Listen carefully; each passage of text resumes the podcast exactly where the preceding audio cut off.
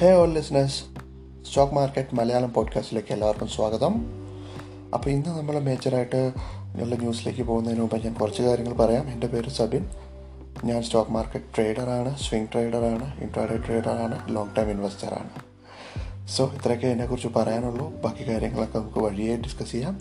അപ്പോൾ ഇന്നത്തെ major news ലിസ്റ്റിലേക്ക് നമുക്ക് കിടക്കാം. ഇന്ന് ഗ്ലോബൽ എക്കണോമിയെ കുറിച്ചിട്ടുള്ള ഒരു ന്യൂസാണ് വന്നിരിക്കുന്നത്.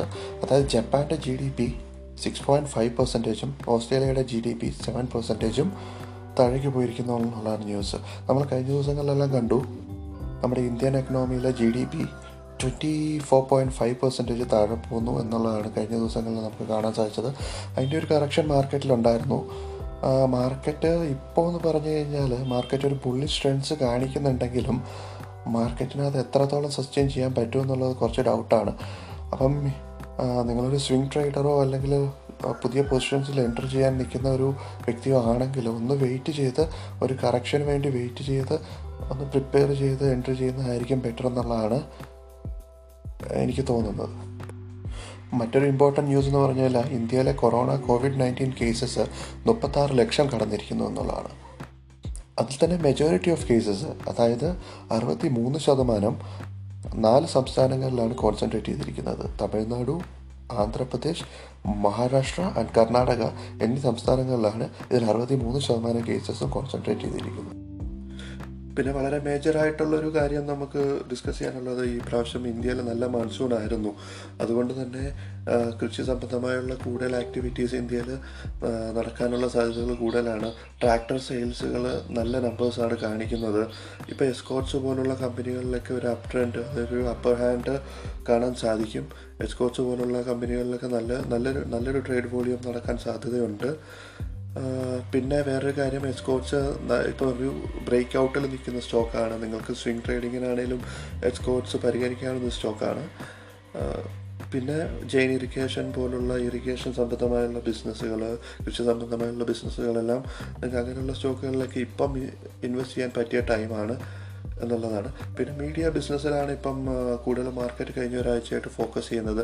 സൺ ടി വി അല്ലെങ്കിൽ സി എന്റർടൈൻമെന്റ്സ് സി ലിമിറ്റഡ് എന്നുള്ള കമ്പനികളൊക്കെ നല്ല രീതിയിൽ പെർഫോം ചെയ്യുന്നതായിട്ട് കാണാൻ സാധിക്കുന്നുണ്ട്.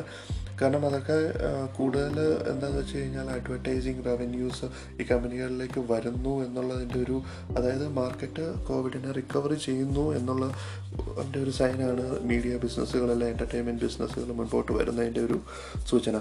പക്ഷേ ഇവൻ തോ നമ്മുടെ ട്രാവൽ ആൻഡ് ലീഷർ ബിസിനസ്സുകൾ അതായത് നമ്മുടെ ട്രാവൽ ഏജൻസീസ് പിന്നെ ഹോട്ടൽ ബിസിനസ്സുകൾ അവരൊക്കെ ഏകദേശം ഒരു തേർട്ടി പെർസെന്റേജ് വരെ കപ്പാസിറ്റി ഉൾക്കൊള്ളാനായിട്ട് റെഡിയായി എന്നുള്ളതാണ് ഇപ്പോൾ നമുക്ക് മാർക്കറ്റിൽ നിന്ന് കിട്ടിയിരിക്കുന്ന അറിവുകൾ. കേന്ദ്ര ഗവൺമെന്റ് കുറച്ചും കൂടെ ഈസി ചെയ്യുമെന്നുള്ളതാണ് നമുക്ക് അറിയാൻ സാധിക്കുന്നത്.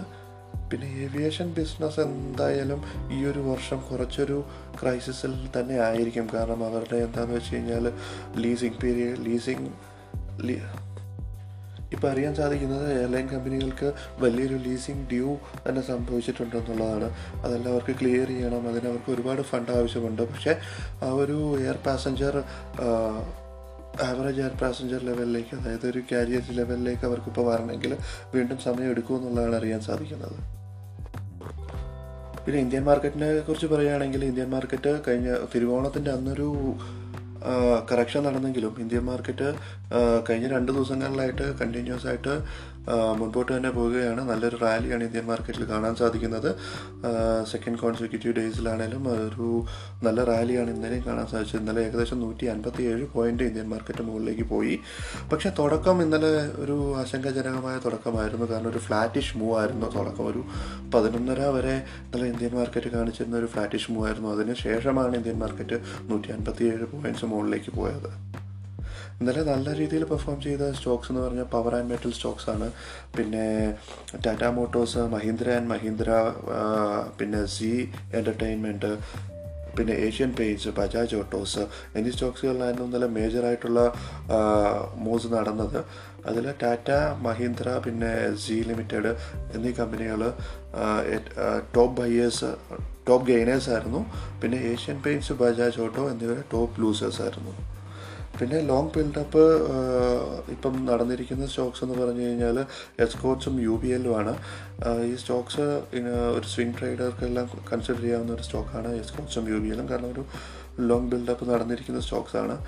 ഒരു സ്വിംഗ് ട്രേഡർക്ക് ഇന്ന് ഒരു കുറച്ച് നാളത്തേക്ക് ഇത് വാങ്ങി വെച്ച് അതിൽ നിന്നൊരു പ്രോഫിറ്റ് എടുക്കാൻ പറ്റുന്ന സ്റ്റോക്സാണിത് പിന്നെ ഞാനീ പറയുന്നത് നിങ്ങൾ നിങ്ങളുടേതായ റിസർച്ചിൽ നിങ്ങൾ നിങ്ങളുടെ റിസർച്ചുകൾ നടത്തിയിട്ട് നിങ്ങളതിലൊരു ഉത്തമമായ ഡിസിഷൻസ് എടുക്കേണ്ടതാണ്. ഈ സ്റ്റോക്സ് ലോങ്ങിലേക്ക് വാങ്ങണോ അല്ലെങ്കിൽ ഷോർട്ട് ചെയ്യണോ എന്നുള്ള രീതിയിലേക്ക്.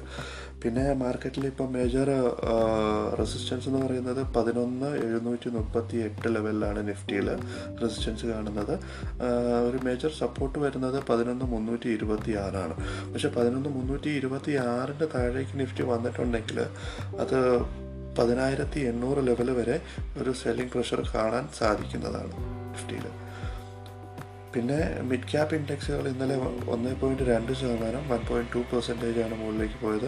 പിന്നെ small cap index one point six percentage മുകളിലേക്ക് പോയി.